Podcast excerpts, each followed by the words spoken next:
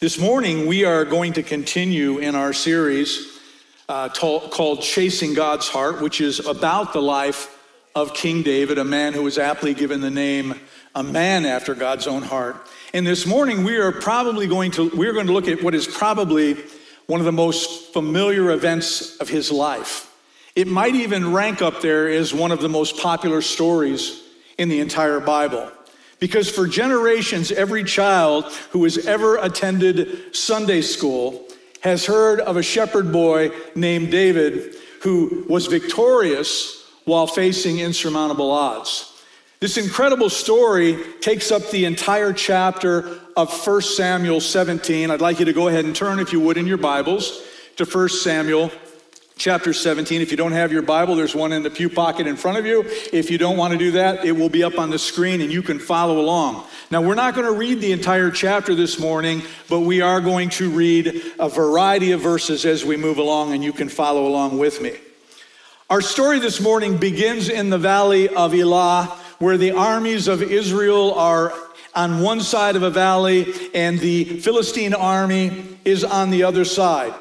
They are preparing for battle when out comes this finely tuned fighting machine, a giant by the name of Goliath. Goliath uh, lived to defeat any foe that came up against him. He was the pride of the Philistine army, he was their champion. And he does something that was customary in war during those days when he stands in the valley all by himself and he yells out, I'll challenge, I challenge you to send me one of your champions and we'll just settle this whole thing one on one, mano y mano. There's no need for thousands of men to be killed on the battlefield. We can settle this business right here, right now. Now, that would be a very easy thing for Goliath to proclaim or suggest, considering not only his pedigree, but just how massive of a man he really was. Goliath was trained for moments like this. This was his purpose. And he wasn't just a warrior, but he was over nine feet tall. That's about two feet taller than most that you see on the courts of the NBA. He would make Stephen Curry look like a jockey riding at the Preakness. And not only was Goliath a huge man, but his armament was equally as impressive. He had a bronze helmet on his head and a coat of armor that the Bible says weighed in at 5,000 shekels. How much does a shekel weigh? Thank you for asking. A shekel weighs 17 grams or 0.037 pounds, so his coat of armor alone weighed in at a massive 125 pounds. That's like having a light human being on your back walking around wherever you go. He also had a spear. It was a bronze javelin slung across his back, and the Bible says his spear shaft was like a weaver's rod, and the spearhead weighed 600 shekels. Historians estimate the shaft would have been about 10 to 12 feet long, and combined with the spearhead, it would make the whole javelin about 30 pounds. So imagine not just being able to throw a 30 pound spear around, but to do it with deadly accuracy. On his legs, Goliath wore bronze greaves. Have you ever tried walking with bronze greaves on your legs? Do you even know what in the world bronze greaves are? Greaves are like armored leggings that they wore to protect their legs in battle. So, in addition to all of his, his size, Goliath is also covered from head to toe with, no, with armor and is no doubt the most formidable opponent that Israel has ever come up against. And just to look at him would put fear into any man's heart. Now, the obvious guy who should, do, who should go and face Goliath is King Saul. Because as we read last week, the Bible said that Saul stood head and shoulders above the other, Israelites. But guess what? he wasn't eager at all to go and face Goliath. He decided that he wasn't going to do it. And so he offers an incentive. He offers a, a compensation package, if you will, to any soldier within his ranks that will go out and face this giant. Saul promises great wealth. And get this, he promises a tax exempt status for the rest of their life. And in addition to that, he offered his daughter's hand in marriage. Apparently, Saul wasn't up for Father of the Year. Now, if you hadn't already lost respect for King Saul when you read the Old Testament and find out the direction that his life is heading, this ordeal will certainly push you over the top. But even after offering all of these incentives, no one would volunteer to face Goliath. And therefore, both armies were at a standstill. So for 40 days, Goliath yelled across that valley and kept repeating his challenge. And for 40 days, nobody would accept his challenge. Meanwhile, 10 or 15 miles away in an obscure little village is David. And as we discussed two, two weeks ago when we kicked off this series, Samuel had just anointed David as king per God's instructions. But since Saul was still on the th- throne, uh, David had gone back to tending his father's sheep. Well, one day, David's father, Jesse, tells him to go to the front lines of battle and take food to his three brothers and their commanding officer. So David obeys his father's request and he goes to that valley where this standoff is occurring. And when he arrives, he hears Goliath yelling.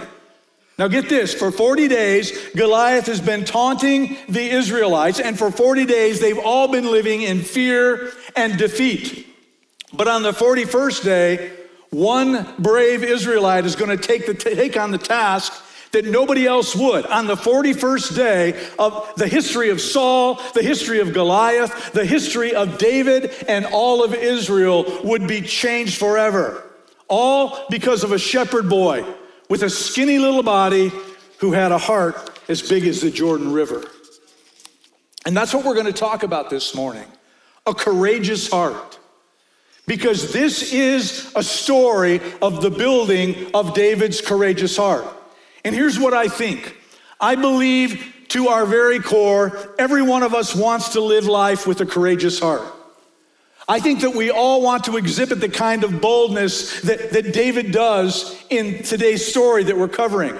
But if you look carefully, one of the things that, that you're going to discover is that it takes time to grow a courageous heart.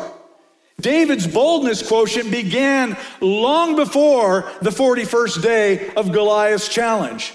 And I think there's a real misconception that we carry around in that when you face your Goliath moment, and we all will face a Goliath moment and multiple Goliath moments in our life, that you can simply develop a courageous heart right out of the blue. But it doesn't happen that way. Because if you wait until you're facing your Goliath, it's probably not going to fare, you're probably not going to fare too well. If, if you wait until your Goliath moment comes around, whatever your Goliath is, and you expect to have a bold and a courageous heart, it probably won't go so well for you. Because a courageous heart needs to be constructed each and every day. And that's what David did. He faced several situations in his life that required enormous amounts of courage before he ever got around to this battle with Goliath. And God used those situations to build within David a courageous heart. Here's the truth I have Goliaths in my life, and so do you. And my desire is that every one of us here at High Point will be people who are marked by our courageous hearts. I think one of God's delights is when we follow Him boldly in this brazen world in which we live. And so this morning, I want to talk to you about four areas in our daily lives that will help to develop in you a courageous heart. And the first one is this courageous hearts are built while dealing with everyday challenges. No one really likes everyday challenges, but they do provide us with an opportunity to develop a bold heart.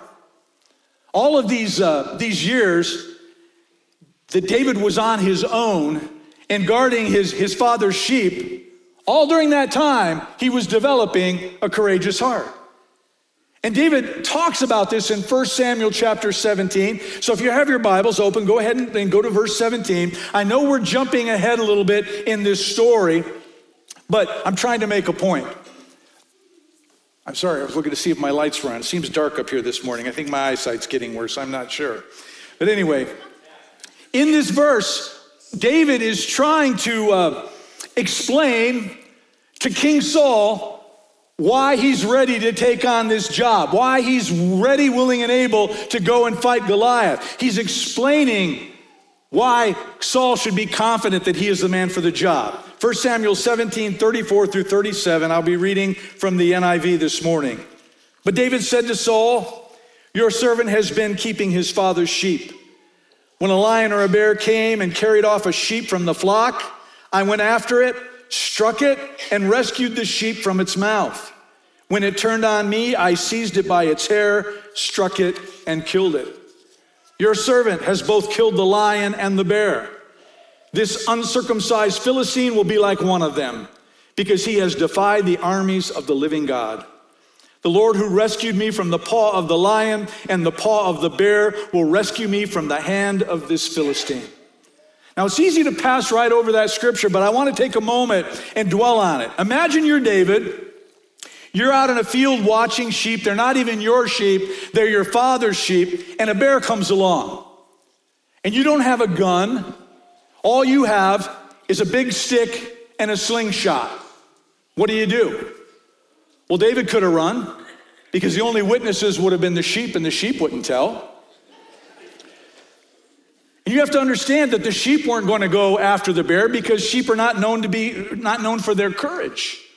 Nobody would have ever known if David had run away except for the good Lord. But David stayed, and, and David fought, and David learned. And it's very interesting to me what David says in verse 37. He doesn't say, I learned that I could defeat lions and bears. He doesn't say, I learned to trust in my own self sufficiency. He says in verse 37, The Lord who rescued me from the paw of the lion and the paw of the bear will rescue me from the hand of this Philistine. David says, God can deliver me from any challenge that comes before me. That is what I have learned throughout my life. And I want to tell you something this morning. You can hear the words, God is faithful, a thousand times, and a lot of you have. And you can read books where it says God is faithful a hundred times, and, and many of you have. But you will only come to believe it down to the core of your very being when you have first tested it and you have experienced it. That is when it becomes truth to you. You see, lions and bears have, have always come after sheep from time and eternity. It's what they do, it's their job description. And because you too have your own little flock to watch, lions and bears come up against you on a daily basis. But just like David in those, those everyday moments when nobody is watching, while performing the unglamorous job of, of shepherding or whatever we do in our life day after day, that's where our courageous hearts are built. If David had waited until he faced Goliath, he would have run away like everybody else. And guess what? So will you. But he didn't. He took on everyday challenges. He faced lions and bears, and God was faithful, and David's heart got real bold. That's the first way to build a courageous heart. You've got to boldly face everyday challenges that come against you because if you run, you will lose heart. But if you learn to face them, God is faithful and you will create a bolder heart. A second area in life where you develop a courageous heart. Courageous hearts are built while facing criticism and opposition. None of us like facing those things very much at all, but they are great opportunities for us to show our courage. Let's continue on in 1 Samuel chapter 17. David is at the front lines because his father Jesse had told him to go there and bring food to his brothers. And when he arrives at the, the valley, he hears Goliath yelling. 1 Samuel 17, verse 26 through 28 says, David asked the men standing there, What will be done for the man who kills this Philistine and removes this disgrace from Israel? Who is this uncircumcised Philistine that he should defy the armies of the living God? they repeated to him what they had been saying and told him, This is what will be done for the man who kills him. When Eliab, do you remember Eliab? That's David's older brother, heard him speaking with the men, he burned with anger at him and asked, Why have you come down here? And with whom did you leave those few sheep in the wilderness? I know how conceited you are and how wicked your heart is. You came down only to watch the battle. Now, those are some pretty cheap shots that Eliab makes at his little brother. I mean, David had been sent there by his father. He, he, he, he didn't come on his own accord, and obviously his father left someone else to tend the sheep.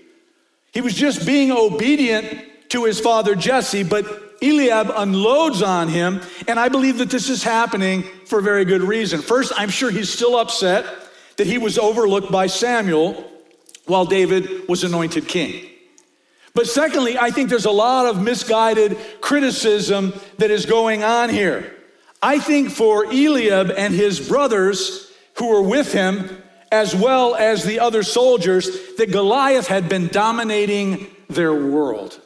They suffered from a kind of Goliath sickness of the spirit.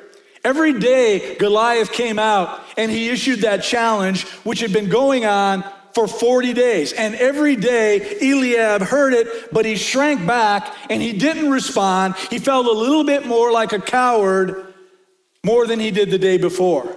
Every day for 40 days, Eliab died just a little bit. I think he didn't mind being with his other brothers who were there because they were in the same boat.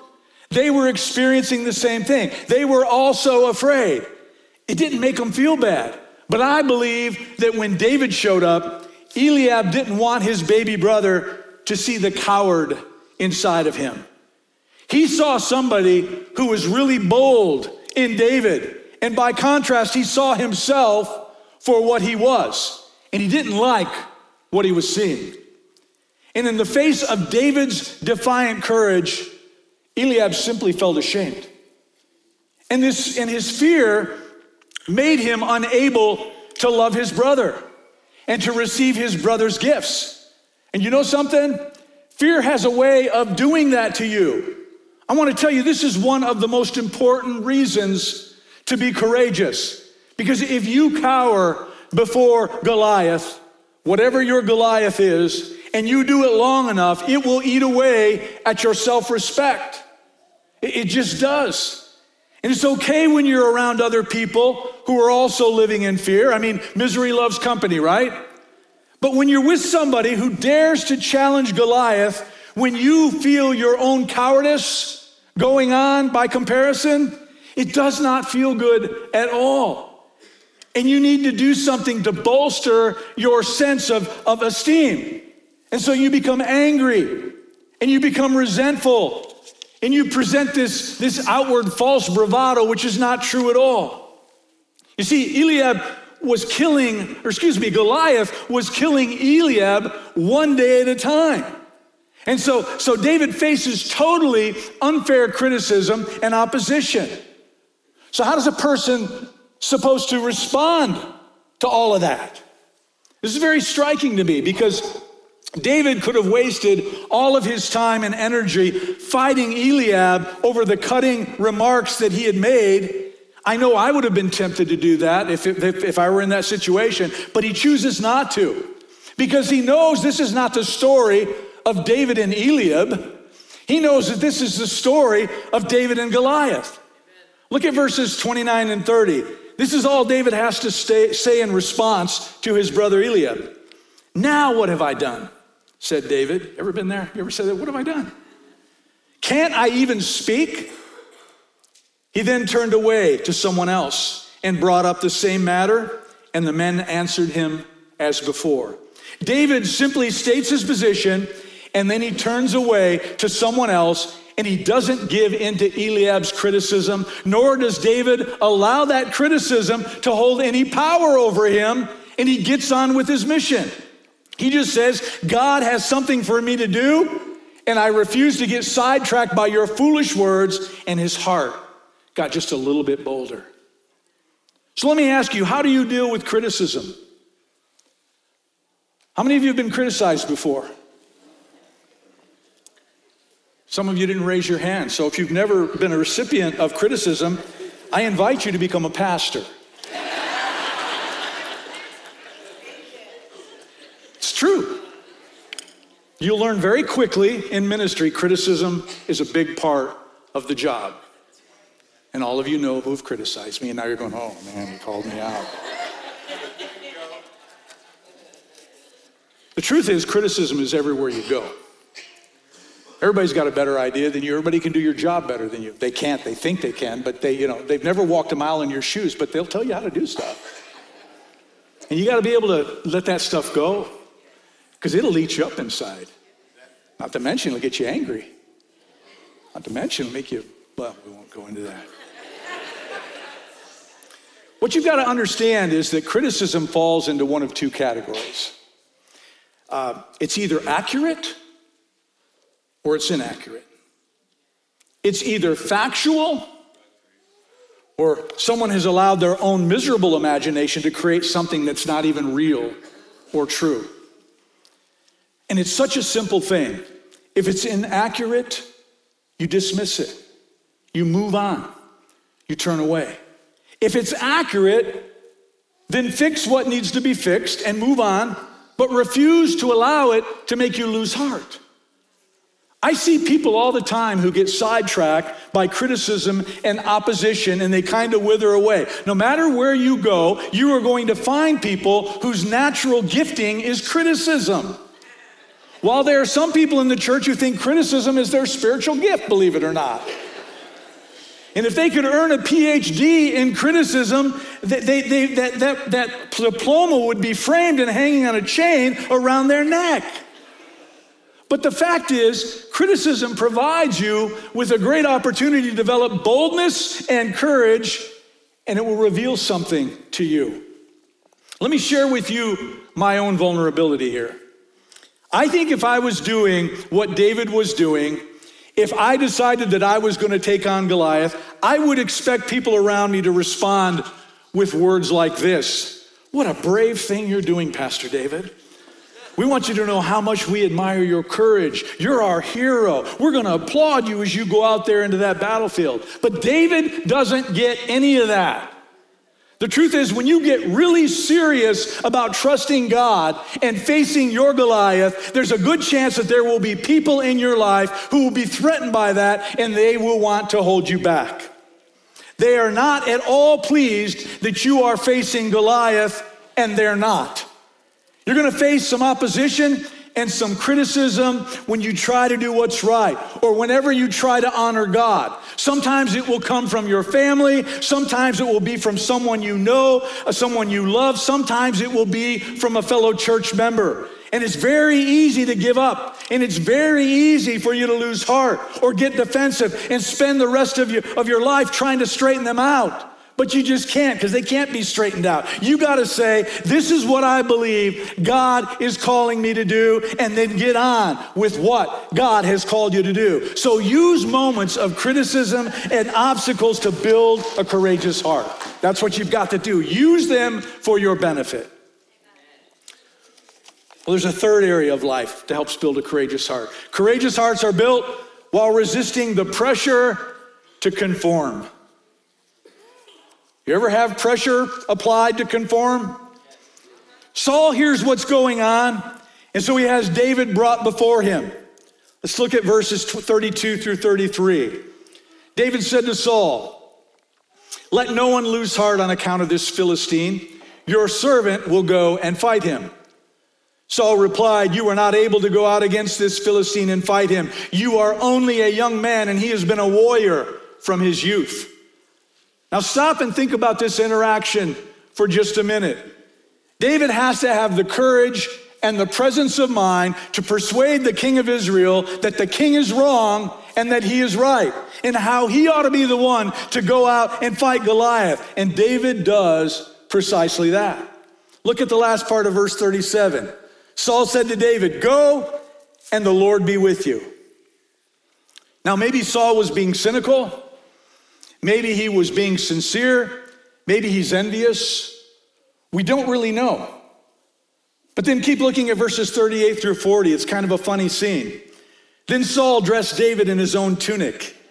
He put a coat of armor on him and a bronze helmet on his head.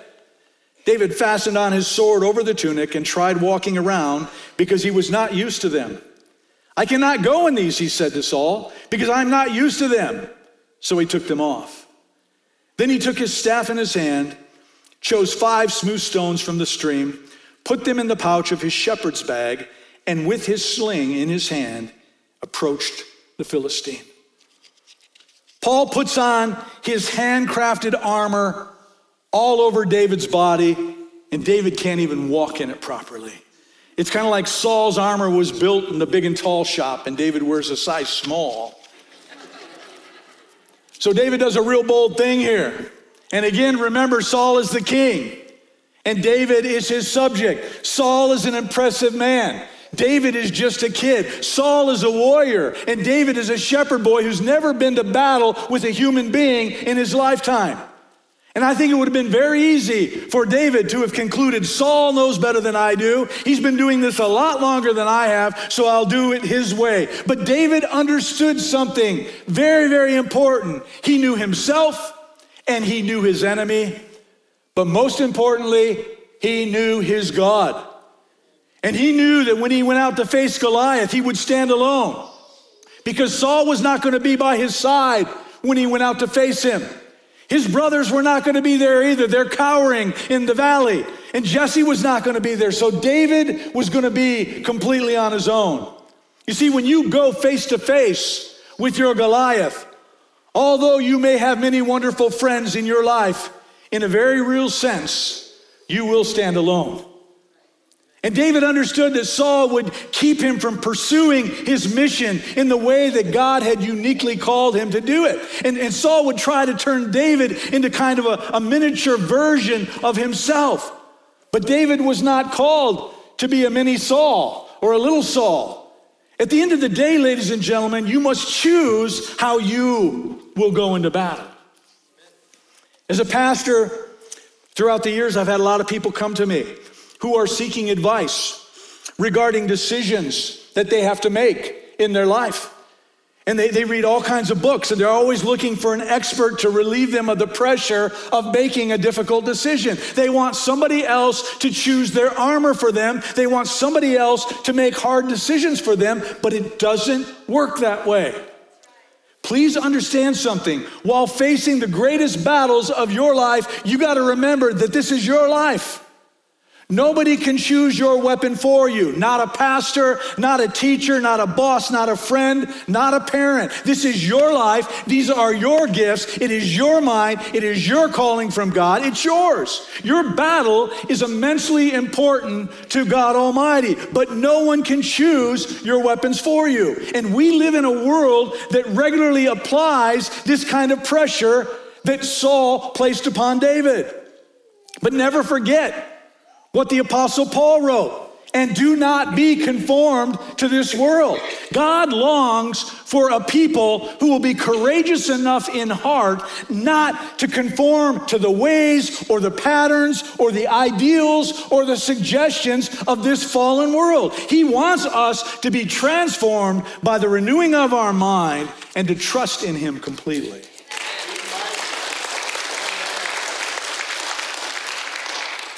Maybe you are facing a relational challenge today.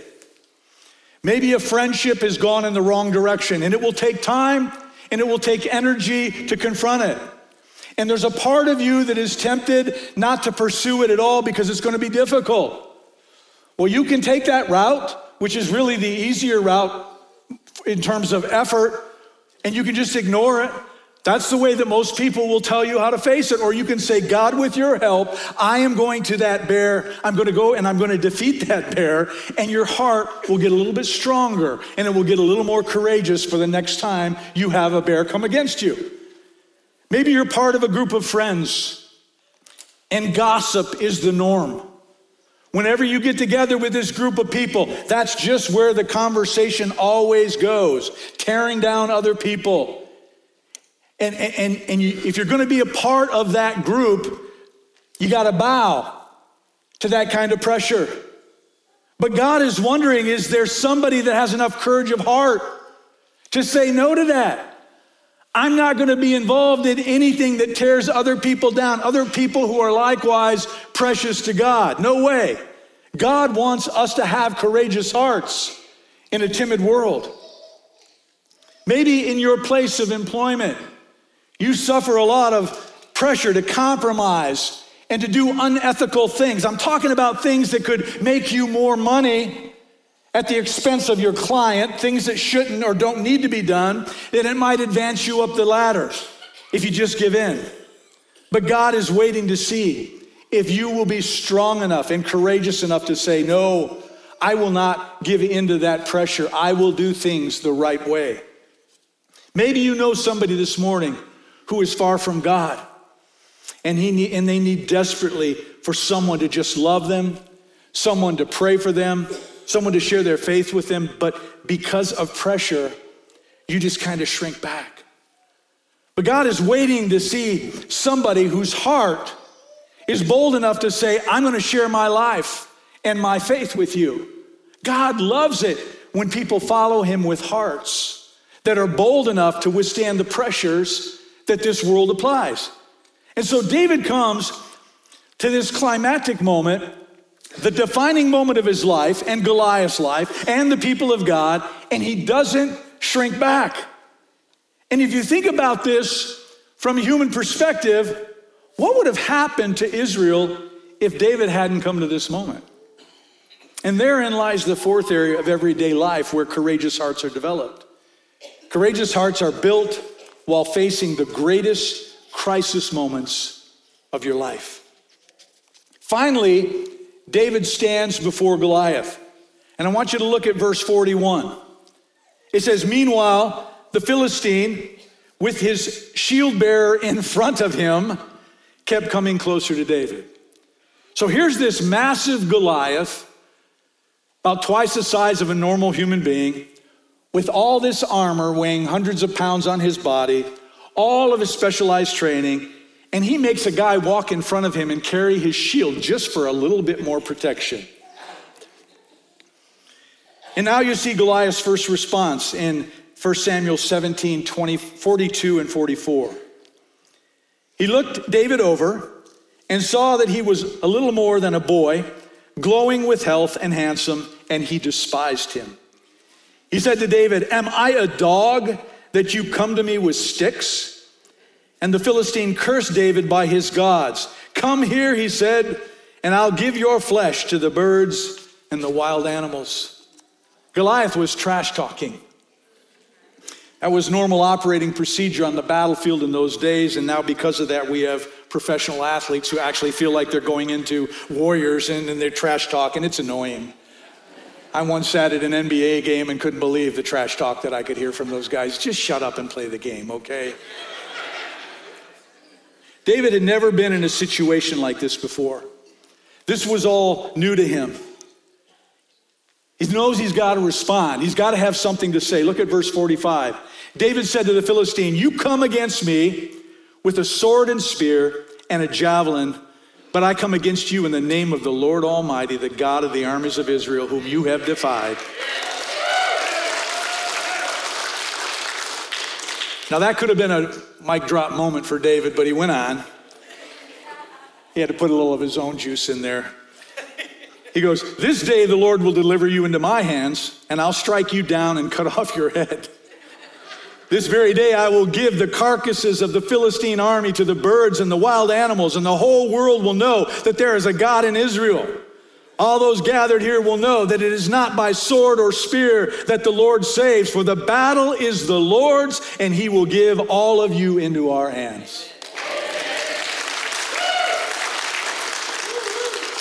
David also says, I'll give your flesh to the birds and to the beasts. That was not very original. He was just, he, David's new at this. He was just kind of repeating. He said, Hey, that was a great line from Goliath, so I'm going to throw it right back at you. But in a sense, the summary of this whole story is found in verse 45 through 47. You come at me with a sword and spear and javelin, but I come against you in the name of the Lord Almighty, the God of the armies of Israel, whom you have defied. Listen, I don't know what you are facing today, but understand it is nothing that the Lord God cannot handle. See, Goliath had been through many battles before. We're told that he had been a fighting man since his youth, but he had never, ever faced anybody like David before. So imagine Goliath's shock. Here's this skinny kid with no armor, with no experience, with no sword, with no spear, nothing but the God of Israel. Look at verse 48 and 49. As the Philistine moved closer to attack him, David ran quickly toward the battle line to meet him. Reaching into his bag and taking out a stone, he slung it and struck the Philistine in the forehead. The stone sank into his forehead and he fell face down into the ground. David takes one single stone from his pouch he puts it in his sling and he starts swinging that thing along and then he releases it. He hurls it at Goliath and it hits him in probably one of the few places on his entire body where he doesn't have armor covering it. He hits him right in the forehead. And the Bible says that Goliath fell face down. Let me tell you something. When a man falls on his face without uh, bracing his fall in any way, he's knocked out cold. He just, boom, that guy was down for the count. Now look at verse 50 and 51. So David triumphed over the Philistine with a sling and a stone. Without a sword in his hand, he struck down the Philistine and killed him. David ran and stood over him. He took hold of the Philistine's sword and drew it from the sheath. After he killed him, he cut off his head with a sword. Wow and it's all over just as fast as it started. Old Goliath never expected this, and neither did the Philistine army. And the last part of verse 51 says this When the Philistines saw that their hero was dead, they turned and ran. It was over. David did settle it one on one, mano y mano. Well, actually, there was one more involved, and that was the power of Almighty God. This was a great victory for Israel, and it was a moment that would forever change a young shepherd boy who would one day become king. You see, Goliath was battle ready for a lot of stuff, but he was not prepared for David or his unconventional methods. And I want to tell you something this morning. Whatever your Goliath is, Whatever it is that you are facing, whatever it is that creates anxiety and fear within you, God can do for you what he did for David. I don't know what the Goliath of your life is this morning. Maybe it's a health issue, but I want you to remember that Jesus just didn't bear our, our sins on that cross. He also bore our sicknesses and our diseases on the cross of Calvary. Maybe it's a failure of some kind and you've been paralyzed by it. You, you've uh, allowed a mistake that you've made to define your life. But I want to remind you that God is a God of forgiveness and He is a God of second chances. Maybe it's a difficult person in your life. Maybe you have a personal Goliath in your life. Can I remind you that if God be for you, who really can be against you? Maybe it's a vocational decision that you need to make. I want to remind you that as you lean upon God, He will give you the courage to break through those fears that will normally hold you back. Maybe God has placed a calling on your life that you've been afraid to act upon. Well, let me remind you something. If God has called you and you answer that call faithfully, He will give you the courage and the resources to see it through. He always does. I don't know what your Goliath is today, but I do know this if you let your Goliath intimidate you, if you let him convince you that, that you are hopeless, if you run away day after day like Eliab and the rest of the Israelites did, you'll die a little every day of your life and you'll begin to lose heart. But please understand your life is far too precious and the battle is far too important for you to go down that road. I know if you face your Goliath, with one small, smooth stone combined with the power and confidence of Almighty God, your Goliath doesn't stand a chance. Because with one little stone, slung in the power of God, it is stronger than anything that this world can possibly throw against you. Scott, will you come forward? And I'd like to ask all of you to stand to your feet, please. The scriptures are very clear about the central uh, message of this story. It's all over the place. Verse 37 The Lord who delivered me from the paw of the lion and the paw of the bear will deliver me from the hand of this Philistine. Verse 45 You come against me with a sword and a spear and a javelin, but I come against you in the name of the Lord Almighty, the God of the armies of Israel, whom you have defiled. Verse 47 All those gathered together here will know it is not by sword or spear that the Lord saves. This is so great. For the battle is the Lord's, and he will give all of you into our hands. Ladies and gentlemen, this is not a story about David's raw courage or David's skill with a slingshot or even David's willingness to take a risk. This is a story about God. Neither is the story of your life about your courage or about your skill or about your uh, battle against whatever Goliath you're facing. This is a story, if you will allow it, about God as well. It's a story about the power that God wants to unleash in your life, in your battle against whatever Goliath it is that you're facing. Only God can take something like a small stone and do something big with it. Only God can do that. And God is still, understand this, He is still in the business of delivering courageous hearted Davids from Goliaths. He is. I don't know how big your Goliath is, but I'll guarantee you this he is not, it is not bigger than God. Listen, we've all got Goliaths we've got to face. So I want to open this altar this morning. I think it'd be very appropriate to anyone who needs some courage to face something difficult in your life. Sadly, we often just sidestep these things and, and, and, we hope they'll just go away. But I'm here to tell you, folks, Goliath ain't going nowhere.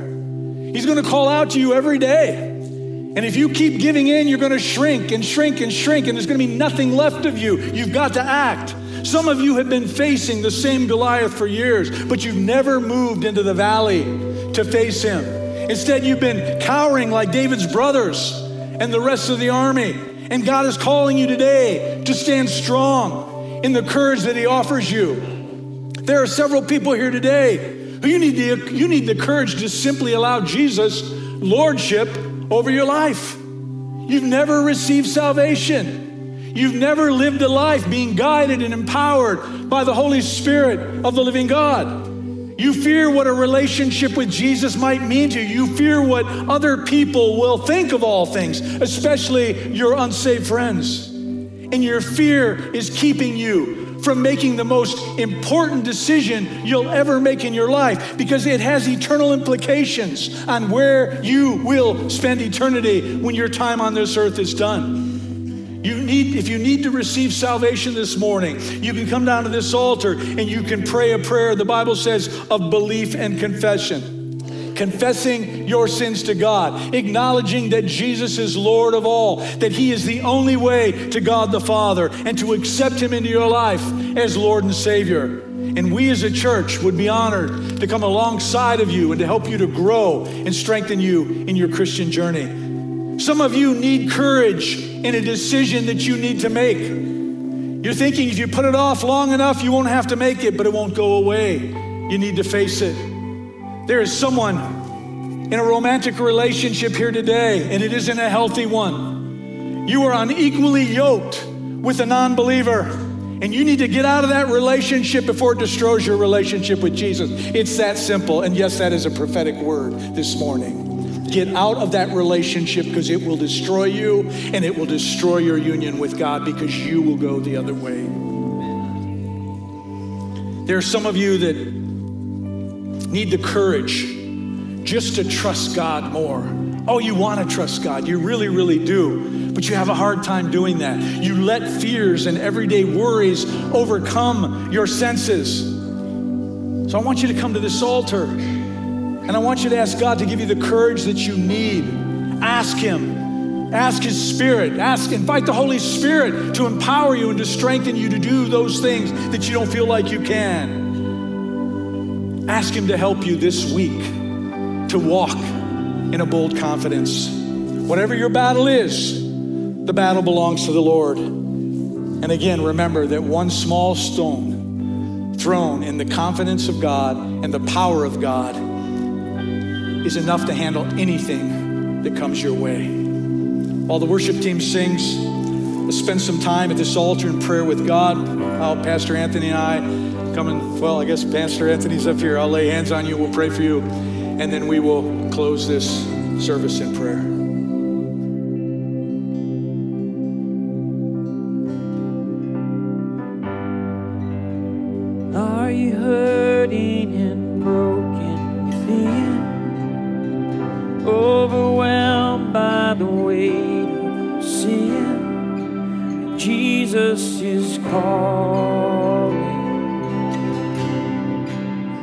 Have you come to the end of yourself? Do you thirst for a drink from the well? and Jesus is calling.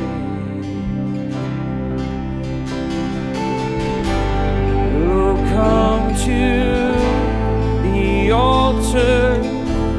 The Father's arms are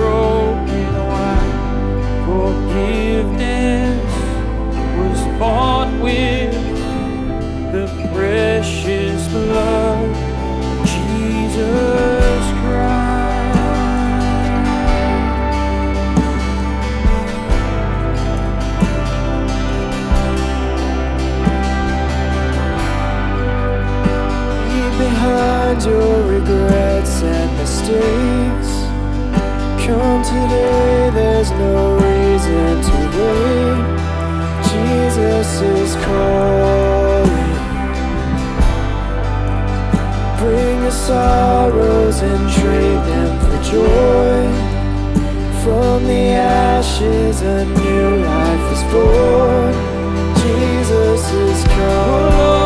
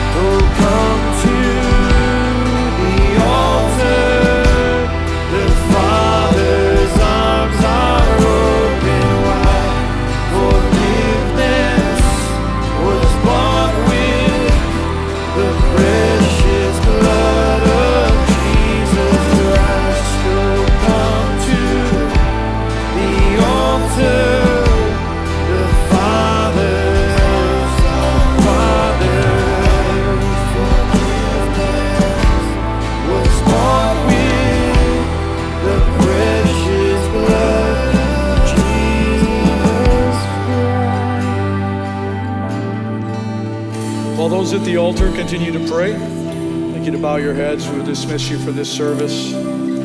Precious Father, we thank you for your word. We thank you that stories that we read about in the Old Testament and in the New Testament are literal stories, and yet they are stories about our own lives, just different circumstances. Because we all face Goliaths day in and day out. And I know, Father, it is your desire that we would boldly stand strong for what it is we believe in, for who it is we serve, for the things that you've called us to do, that we would stay strong. We would not let outside voices distract us, but we would only listen to the voice of truth, the voice of your spirit that speaks into our ear and gives us direction on what and how and where we are to do things. So, God, I pray your strength upon every person present here today.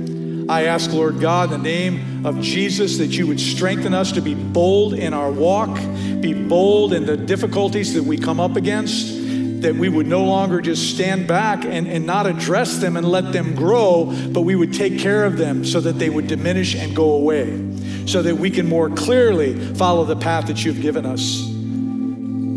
Lord, I thank you that you can take a slingshot and a stone and a little boy to do something great. And so then that, that just leads me to believe what can you do in us? Grown men and women, what can you do in us, God, when we surrender to you completely? And we trust in you and we believe in you and we boldly walk through those doors that you call us to go through. I shudder to think of the things that could be accomplished, not just in our lives, but in this church and in this community if we would all boldly walk like David did. So give us that strength, Father. Help us to trust you, help us to believe in you, and to rely upon you in any and all circumstances and not on our own self sufficiency, because we've certainly learned over the years that that's not enough. We need the power of God in our life. So, Father, as we leave here today, I pray that your Holy Spirit would go with us, guiding and directing our steps the places we go, the things we do, the conversations that we have. Let those conversations be designed to build people up and not tear them down. Father, I pray that we would be bright lights in a very dark world, shining the love of Jesus Christ, and that people would know that. They would say, What is it about you that's different? And we would be willing and able to share your goodness with them. Father, I pray for a divine appointment for each one of us this week, that someone will cross our path to give us an opportunity to tell them of how good of a God you are and how much they need to be in a relationship with you.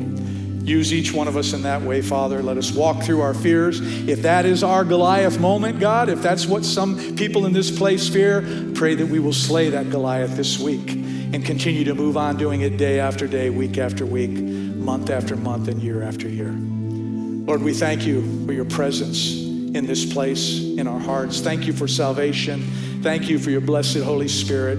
Thank you that you've given us everything we need to live a life of victory in this world in which we live. As we go our separate ways today, Lord, I pray that we would go in love and that love would shine through so brightly that everybody would notice it. And I ask these things in the precious and holy name of Jesus. Amen and amen. Thank you for being here.